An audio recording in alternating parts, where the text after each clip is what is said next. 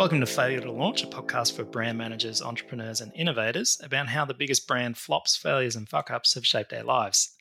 My name's Sam Milne, and this is a podcast investigating the long list of business innovations, products, and ideas that turned out to be unqualified disasters. Uh, with me today, again, I've got Paris Singer. Uh, Paris, uh, give, give us a little introduction for the audience. Well, for those that missed out on first podcast, I suggest you go back and listen to that because that was fascinating. But I'm the executive director here at Fluid, and um, I'm fascinated to learn more about the case study at hand, which is the Amazon Fire Phone. Where we left off last week, we had started to uh, see how the campaign was sort of rolling out and people's initial reactions to it. The According to data provided exclusively to VentureBeat from iSpot T V, Amazon spent around uh, thirty-nine million dollars to air the commercial over five thousand seven hundred times from uh, July to September. Wow.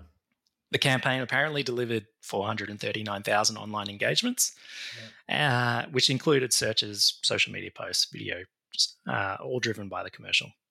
In other words, the company spent about eighty-eight dollars oh, for every person yep. that they uh, got to interact with in its commercial. And I could see the maths going through your head already.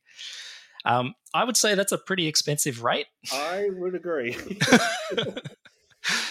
um, and at the end of the day, you have to ask yourself, was this the ad that made people fall in love with Amazon?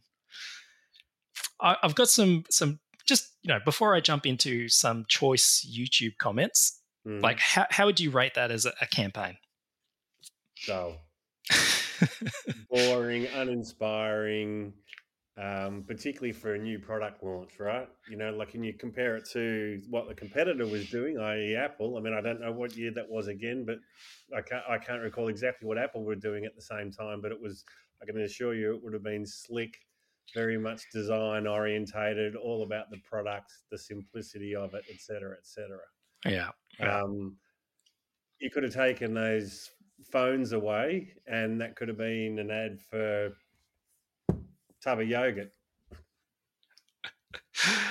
um, well, he, here's a oh, couple of a, a couple of choice comments from from strangers on the internet, just just as a give us a gauge. Okay, yep. uh, Offbeat Brandon on YouTube said, uh, "God, I hate this commercial. I don't know why though." uh, J Lop ninety-seven said, "This commercial is cancer." Yeah. Uh, leaders of the new school said, "Bro, this used to come on T V all the time, and I hated it uh, then, and I hate it now." Yeah. Uh, and then. It wasn't just randoms on YouTube who didn't really gel with it. Uh, we had this rant from uh, C net. It said, quote, "Yes, it's releasing the Fire Phone in the U S next week with all sorts of technological enhancements, such as five infrared cameras to help you um, burgle houses or something. The, ver- the first ad for the phone, however, is clear why you should really buy the... F- it's not clear why you should really buy the phone." Yeah. It, it seems as if it's so... A wise little nine-year-old can get all superior content through Amazon Prime. What twisted part of Beverly Hills is this? What nine-year-old orders a boiled egg in a coffee shop? Who who pays six hundred forty-nine dollars for a phone so they can get a ninety-nine dollars service from Amazon? Yeah. I'm left with so many questions. Yeah. And that really brings us neatly along to pricing. So pricing a smartphone is extremely complicated. In twenty twenty-one, Counterpoint Research revealed that despite only having thirteen percent of the share of the market, Apple takes seventy-five percent of all global smartphone profits. Bang. Thank you very much.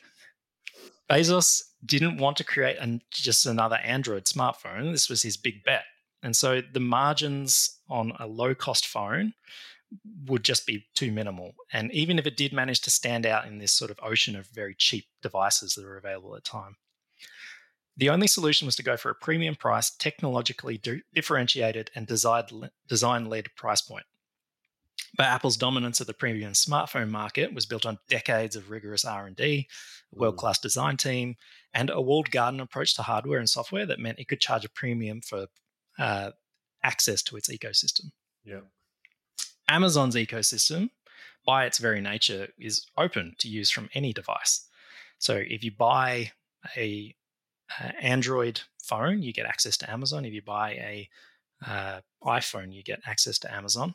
By buying into the new Fire O S, you're actually limited, limiting yourself to only Amazon services and apps. So it's no longer enjoying access to all these, you know, mm. Google's broader range of services. And yeah, it launched at U S six hundred fifty dollars.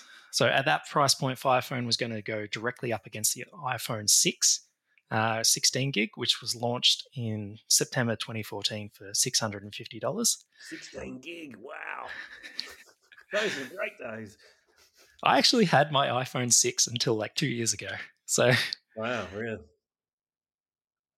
Uh, to get it cheaper, buyers would have to lock in to an exclusive contract offered by A T and T uh, in the U S and O two in the U K. So the Fire Phone is going to be sold through these lock-in contracts mostly, and then via the Amazon store. But it didn't take long for people to figure out exactly what they were being sold. From P C Mag in Australia, quote, "The Fire isn't so much a phone as it is a shopping cart. Not only a shopping cart, but one that Amazon expects users to pay premium phone money in order to use. Imagine the next time you're at the supermarket and they have those chained locked trolleys.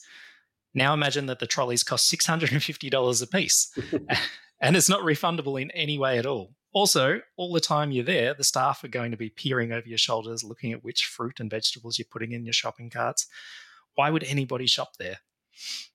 The Fire Phone occupied number one on the best-selling list on Amazon dot com uh, for a very short period. Um, sales dropped significantly. At least they were transparent about that. Yes. Um, just two weeks later, it, it actually dropped off the best-selling list. Wow. So I mentioned before the phone launched uh, in uh, early sort of two thousand fourteen. Um, by uh, around July, Amazon starts getting some really bad um, consequences for all of their actions up to this point. Their shares dip by about ten percent in uh, the twenty-fourth of July two thousand fourteen, just one day prior to its launch on the A T and T, due to increased losses incurred by development of the Fire Phone. On July twenty-fifth, two thousand fourteen, several A T and T stores uh, reported little to no sales. Uh, although several stores experienced increased foot traffic and interest, um, it seems like they weren't moving units. According to Chitika Insights, an advertising company, by analysing impressions from the twenty-fifth of July to the fourteenth of August in two thousand fourteen, about twenty days after the release of the device, the Fire Phone constituted approximately zero point zero two percent of the smartphone market in the United States and Canada. Oh. Uh, the device's usage uh, share remained, quote, "steady but relatively flat." The Guardian, Guardian later extrapolated based on the data from Comscore and Chitka, claiming that, quote, "no more than thirty-five thousand Fire iPhones were sold in the first twenty days. In September two thousand fourteen, New York Times reported that sales had been, quote, "dismal," and that, quote, "analysts say Amazon has sold only a few tens of thousands of Fire Phones." By October two thousand fourteen, during the announcement of the third quarter financial results, Amazon stated that they took a one hundred seventy million dollars hit due to the cost, costs associated with the Fire Phone, and that they had over eighty-three million dollars worth of Fire Phones in inventory. They're probably worth more now, ironically. Yeah, that's it's it's the funny thing, isn't it? That, oh God, I'd love to know what they did with them all. Yeah, totally. I saw recently uh, an, an original iPhone sold for about sixty something thousand U S, still in its box, shrink wrapped, et cetera. So, I'd imagine having a a Fire Phone in the same kind of condition is probably worth a whole lot more than six hundred and fifty bucks now. He's uh, not to do it. Yeah, I, I I don't know. I'm not sure anyone was dying to get their latest collector version of the Fire Phone. um, so having heard all that, sat through the um, the uh, very detailed information, uh, the question just sort of has to come up. You know, which part failed at launch? Mm. So we've got the product, we've got the yep. price, we've got yep. the place. Um, you know, what what jumps into your mind as sort of the key things? Me, I would definitely say product first. Um, it, yeah, it just so sounds like, if, particularly some of the things that you've shared about Bezos not wanting to dial into consumer insights as much as he probably has in other parts of his business. It sounds like it was very much more a, a vertical sort of offering as opposed to his more horizontal, bigger business plan, which is kind of weird. I wasn't aware of any of that. But for product, if if it's what, it sounded like you had about twenty percent of the apps by comparison to other Androids, that's clearly an issue.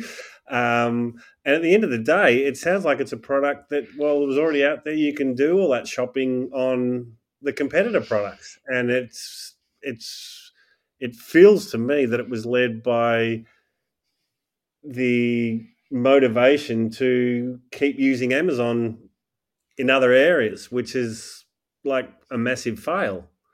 Yeah. Um, price obviously is is is a, a big part of it as well, right? But again, if the product was right, the price can be justified. Yeah.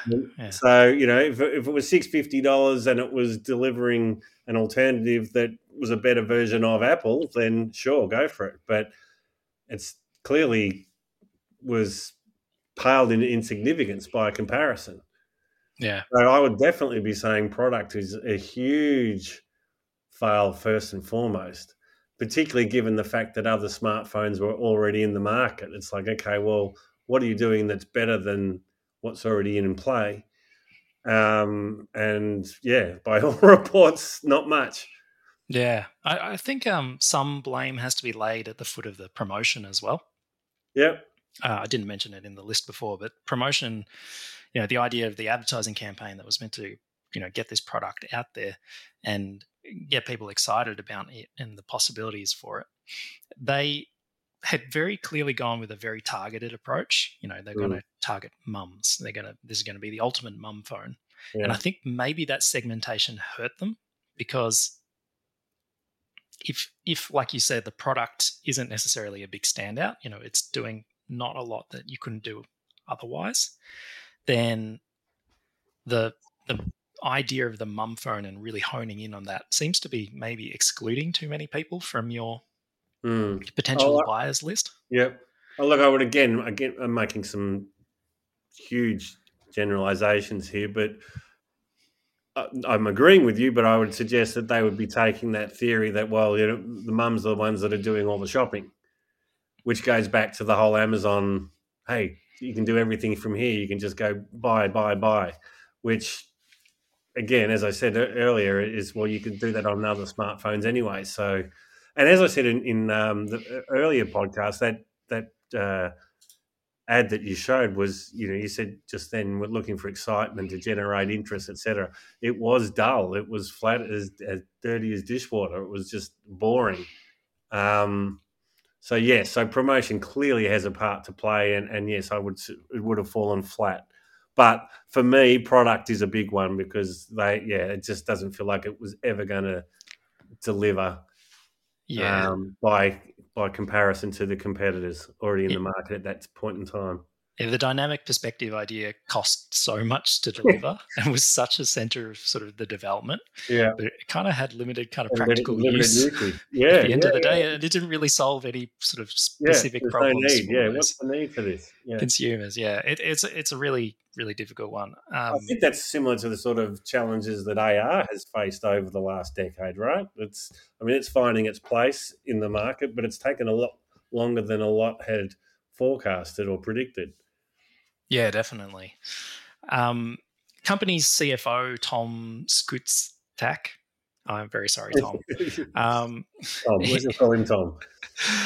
He indicated that its pricing strategy, uh, he felt was initially it was too high for mm. the reason, and it was it was a big part of the reason for products' poor consumer reception. He said, quote, "I think people come to expect great value, and we sort of mismatched expectations. We thought yeah. we had it right, but yeah. we're also willing to say we missed, so uh, yeah. we've corrected that."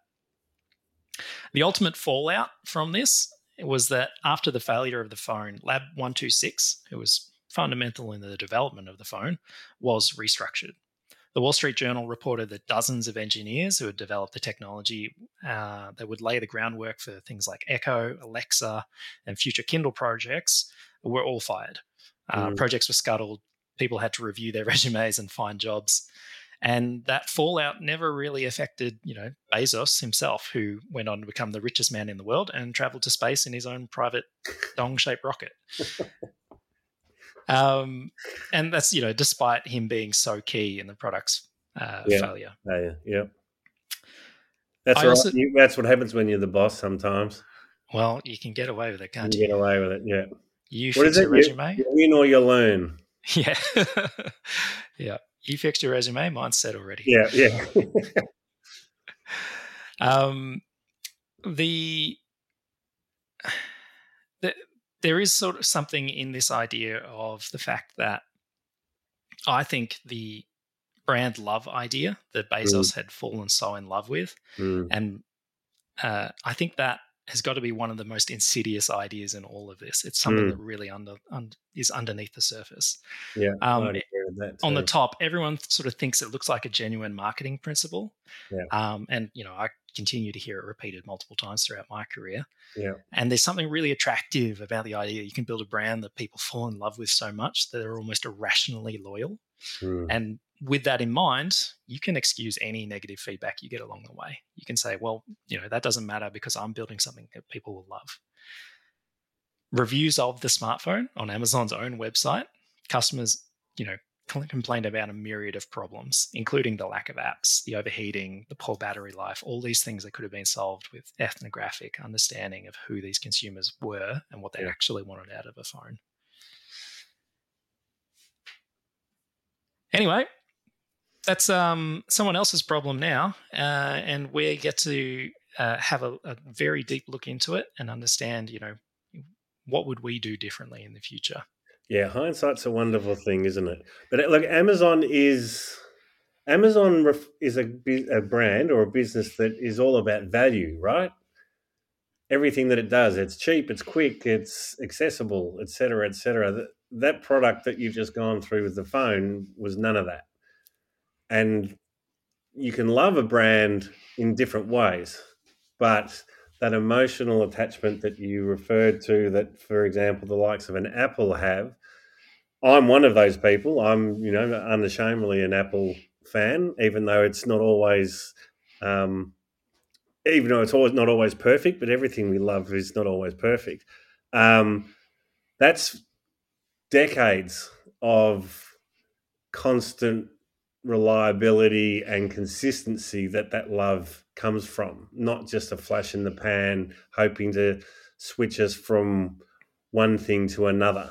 Um, we all get sick of seeing Apple used as a case study. You know, it's everyone uses it time and time and time again, but there is a reason, because it's like pff, it's been proven it can work. But as you said, a lot of time, a lot of energy, a lot of consistency, a lot of R and D, et cetera, has been poured into ensuring that consistency is in play.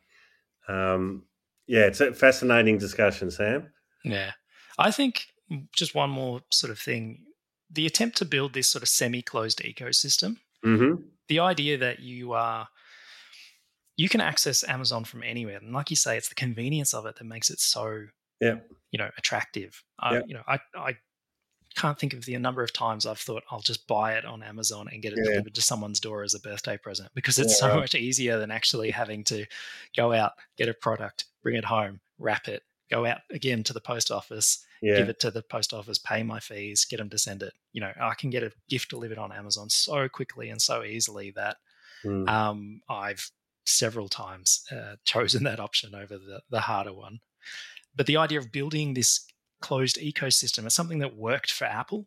It worked for them because since day dot, you know, when they first released the Apple two, it was all about creating a closed ecosystem mm. where everything within the walled garden is controlled. Everything within that sort of uh, within that ecosystem is something that is catered to for you. And I remember when Apple first launched the iPhone, they had that same approach with their App Store. Yep. They did, they didn't want other people adding apps because no. they were the ones who were going to do it. Yep. they they ran into problems with that. People wanted more. They thought people were inventing apps so they could do things that Apple couldn't.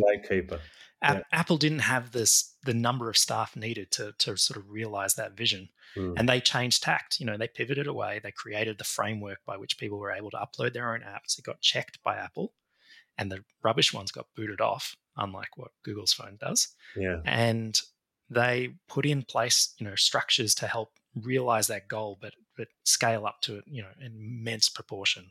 And they built an entire campaign around it. Do you remember the um? Uh, there's an app for that campaign. Mm-hmm. Um, yep, yep. That was a, that was a whole focus for them at the time. And so by building this closed ecosystem and locking people out of other options, we know that, you know, Lab one twenty-six employees at the time, they were frustrated that the entire goal for Amazon's hardware was to drive people to buy more things from Amazon. Amazon. But they were never going to lock other people out of Amazon's apps. They weren't going to take their apps off Google Store and off the iPhone and their existing install base and force people to use yeah, their phone. Okay. Mm. They were never going to do it. And so the whole idea becomes self-defeating. Yeah, for sure. Fascinating. Anyway, thanks for joining in today. This has been fun. I've enjoyed it. Um, tell the audience at home what you've been working on, where they can find out more about you. Thanks, Seth. Yes, fluid dot a u.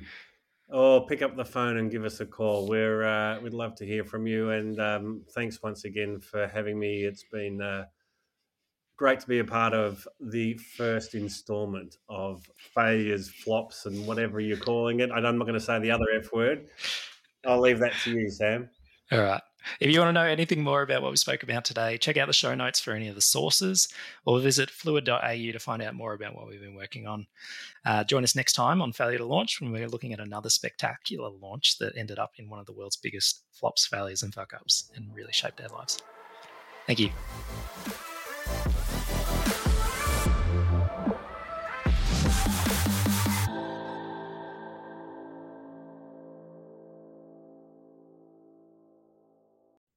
The opinions and views expressed on Failure to Launch belong to the individual speaking and do not represent the official views of Fluid Branding.